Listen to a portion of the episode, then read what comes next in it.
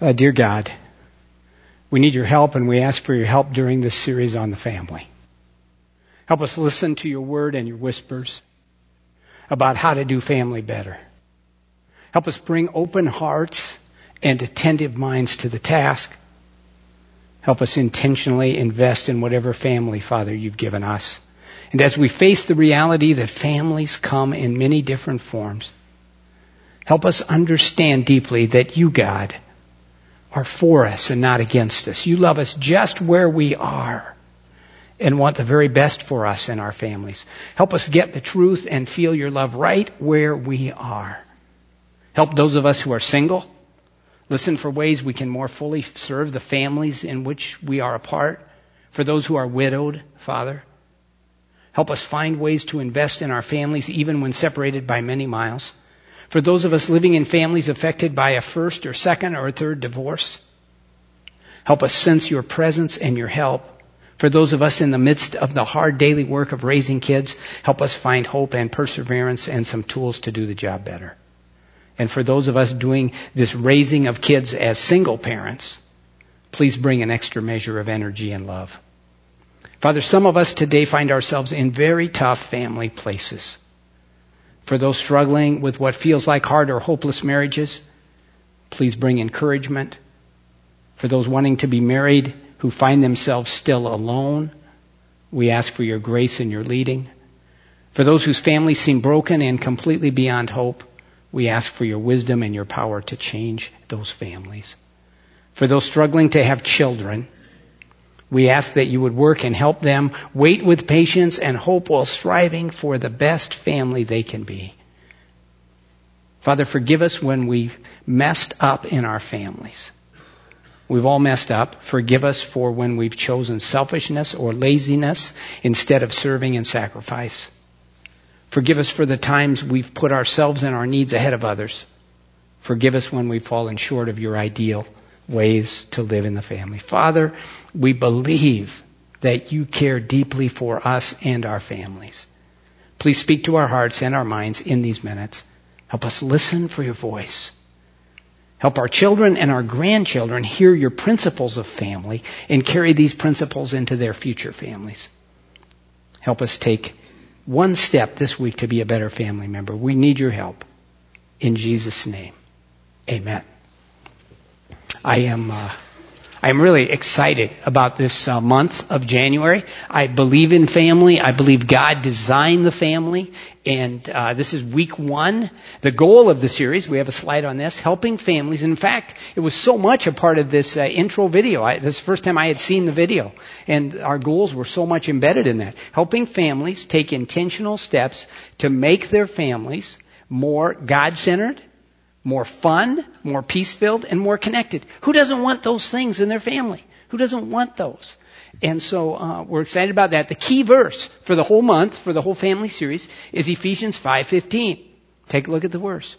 Be very careful then how you live. Not as unwise, but as wise, making the most of every opportunity because the days are evil. Therefore, do not be foolish, but understand what the Lord's will is. The reality at Orchard is that families come in all kinds of forms these days. Um, blended families, single parent families, widows, never married single people, uh, college students, divorced families, and families with both parents. And we're committed, we believe God's committed to encouraging every form of family that we have here.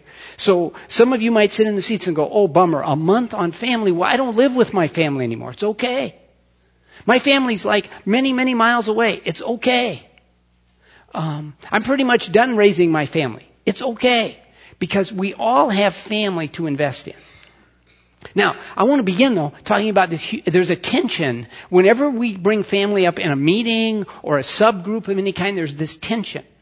Someone, uh, for instance, uh, said, "Well, you ought to name this series "Biblical Families." Just name it biblical families, that we could all be like the families in the Bible. And the more I thought about that, I thought that's the last thing we would want.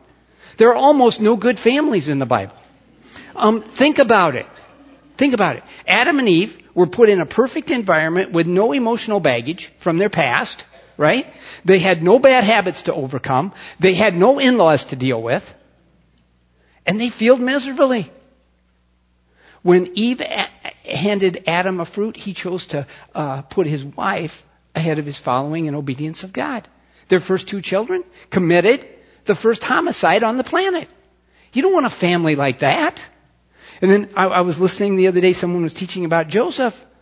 You know, we don't want a family like Joseph had. His brothers uh, sold him into slavery and then lied to his dad and had to face it years later.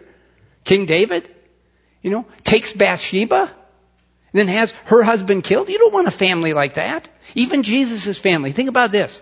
Two parents take their child to Jerusalem. They've got one kid to watch. They take him on the trip and they lose him for three days. What kind of parenting is that? Right? You with me on that? I mean, we don't want to be biblical families. So there's this huge tension right away when we talk about families.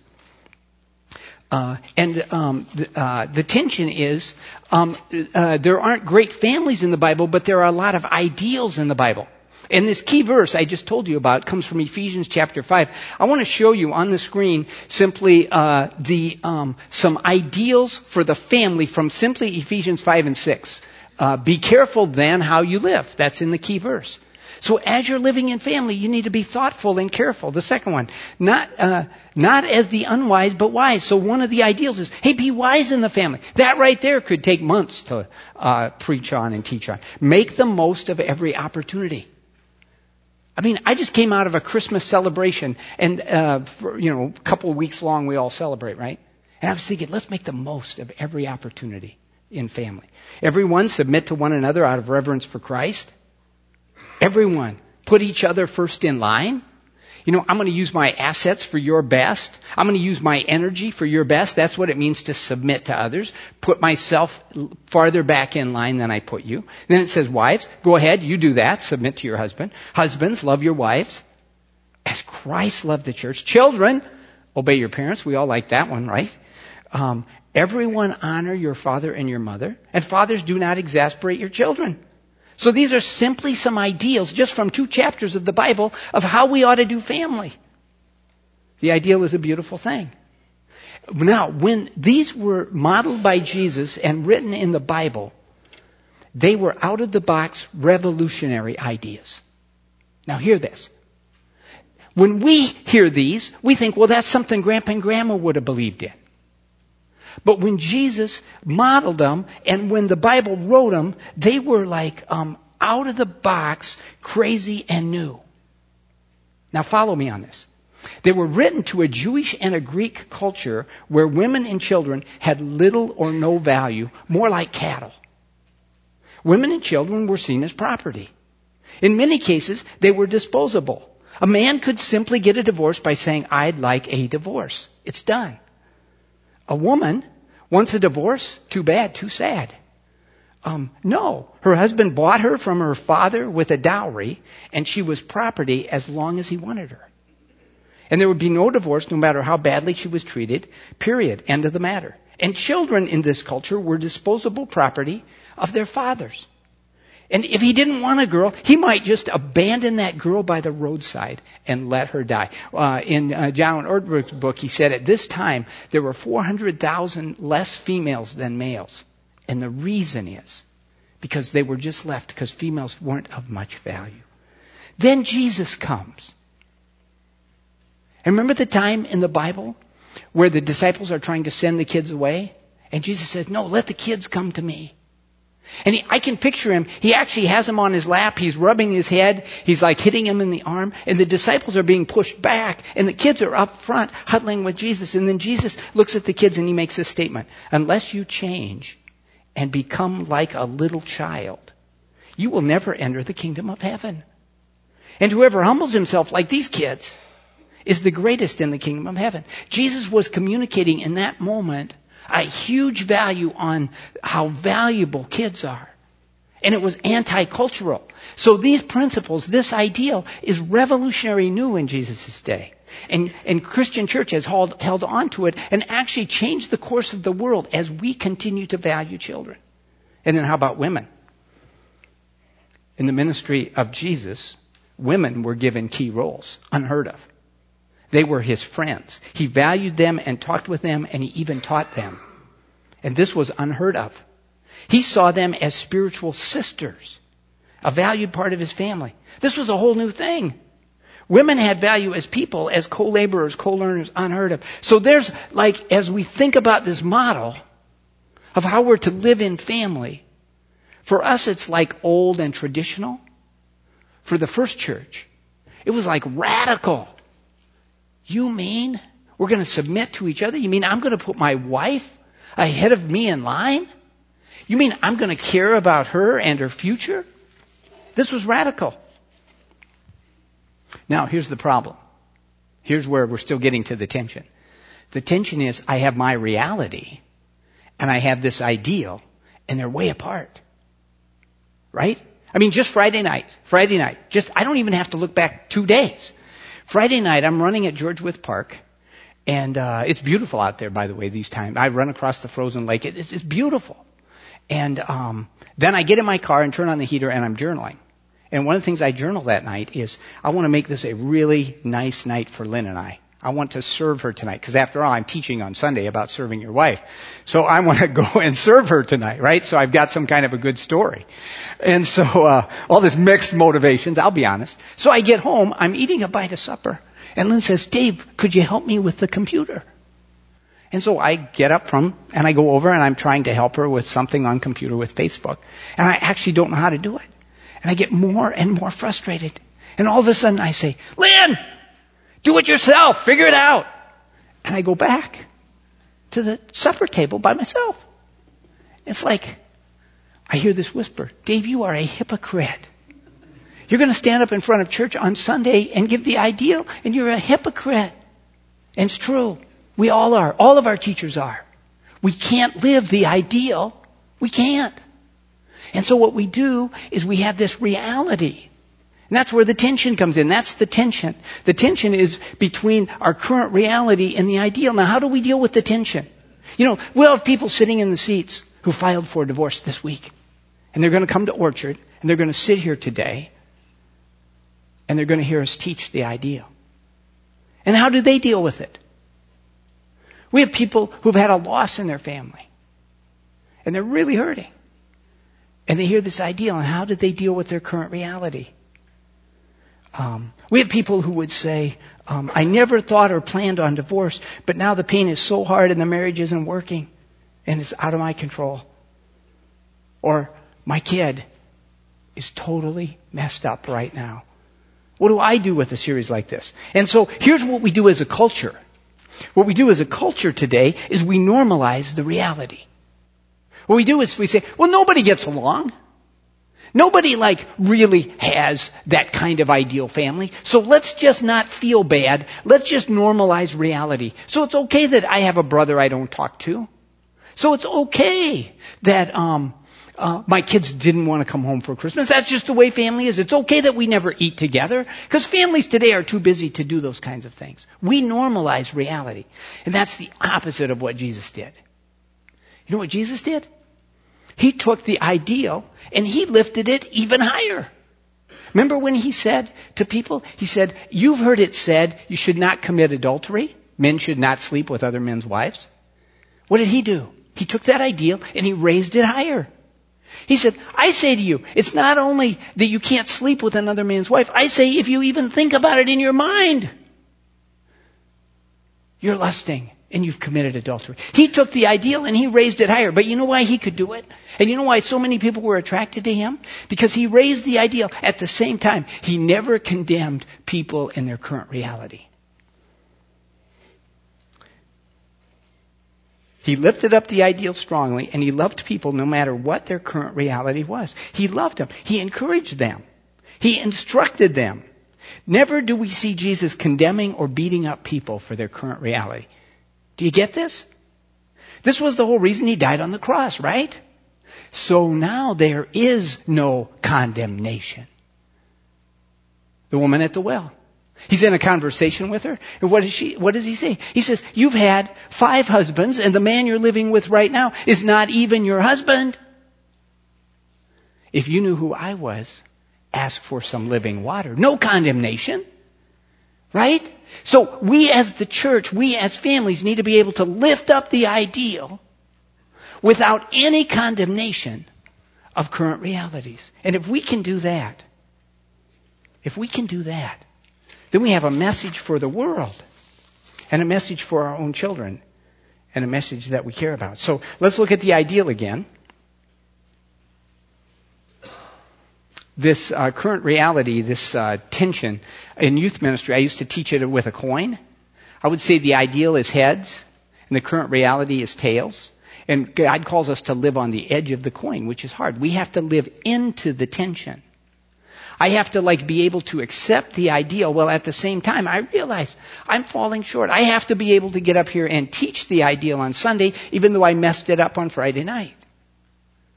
And the way I can do that is get past the fact that I'm not going to condemn myself because Jesus taught because of the cross. Now there is no condemnation.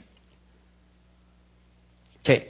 So now we uh, we're going to live out this idea, but here's the interesting thing: we're in all different stages of family. Right? We've got uh, again, I, as I've said, each stage has its own joys and challenges, and I challenge you to reflect upon the stage you're in carefully and wisely, making the most of every. So think about the stage you're in. It's not the stage you were in 10 years ago. It's not the stage you might have been in 20 years ago. You're in a unique stage. You're in a unique stage with family. Um, and each stage that you're in has its own set of joys and challenges. Lynn and I, years back, decided, uh, we just decided that we were going to find joy in every stage. Well, can you do that? What if one stage went really bad? Can you really decide you're going to have joy? Well, actually, joy in the New Testament is a command. Be joyful always.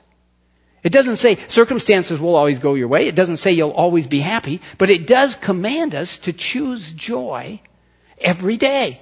Be joyful always. So every stage I'm in, I need to be able to choose joy in that stage. And every stage I'm in has its own set of challenges. I remember young families. We have a lot of young families in the church. You know I love young families. You know that I think God works in young families. You know that I think raising kids is like a discipleship method God uses. I mean, you know all this. I, I, I think moms say, I don't have time to study the Bible about patience because I have to change 10 diapers a day. Well, changing 10 diapers a day is discipleship. Um, you learn patience. You learn love. You learn to be a servant, right? So um, uh, I remember when we were uh, we were raising four kids. Jared's two, Ben's one, and the twins are zero. Okay, and so I think I got those ages right. And so all four are in diapers. And like the twins, we have to force them to eat in the middle of the night every three hours. And there's this high, I'm a teacher and a coach in those days. And there's this high school awards banquet at my high school, Edgewood Colesburg High School. I'm like a two or three year teacher. And uh, I come to the awards banquet and they hand out all those awards. And then there's an un, unlisted last award. Two, stu- two seniors come up to the podium and say, we have a special last award this year. It's for Mr. Bartlett. Would you come up, Mr. Bartlett? And so they have me come up and they reach under the podium and they pull out a pillow. And they started to tell. Now remember who's in the room. Parents, school board members, my administrators, and they start to tell this story about how in the old days, high technology was a film strip with a tape player. Remember these? You have to be probably at least 50 to remember these. Um, you have this cassette tape and it's playing and every once in a while there's a beep and then the teacher turns the, yeah, you know, the teacher turns the film strip. That was high technology. Um, beep, I'm in the back, turn the film strip. Beep, I'm in the back, turn the f- film strip. Beep, film strip doesn't turn. Beep, doesn't change. Beep, doesn't change. The class looks around. I'm on the deal, sleeping. The bell rings, the class just leaves. So, in front of all the school board and everyone, they simply give the pillow and say, Mr. Bartlett, the next time you sleep with your head on a projector, we wanted you to have a pillow. now, that's the challenges of young family, right? That's the challenges. You see these, they're almost like zombies uh, walking around trying to. But that's the challenge of that. I remember when we had four kids in college.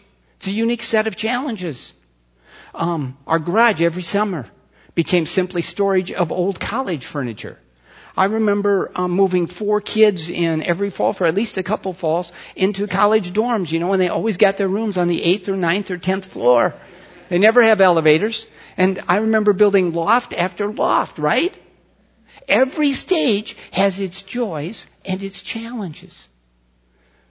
Friday uh, lunch, I took my mom, 81 years old, out with my dad, 85 years old. We went somewhere, and I don't know where. We ate lunch.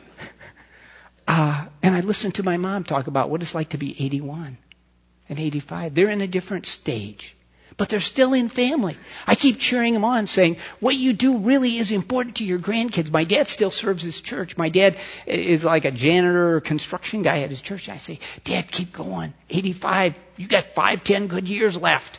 You can do it. Um, because my grandkids, his grandkids and great grandkids are watching. So every stage has its joys and challenges.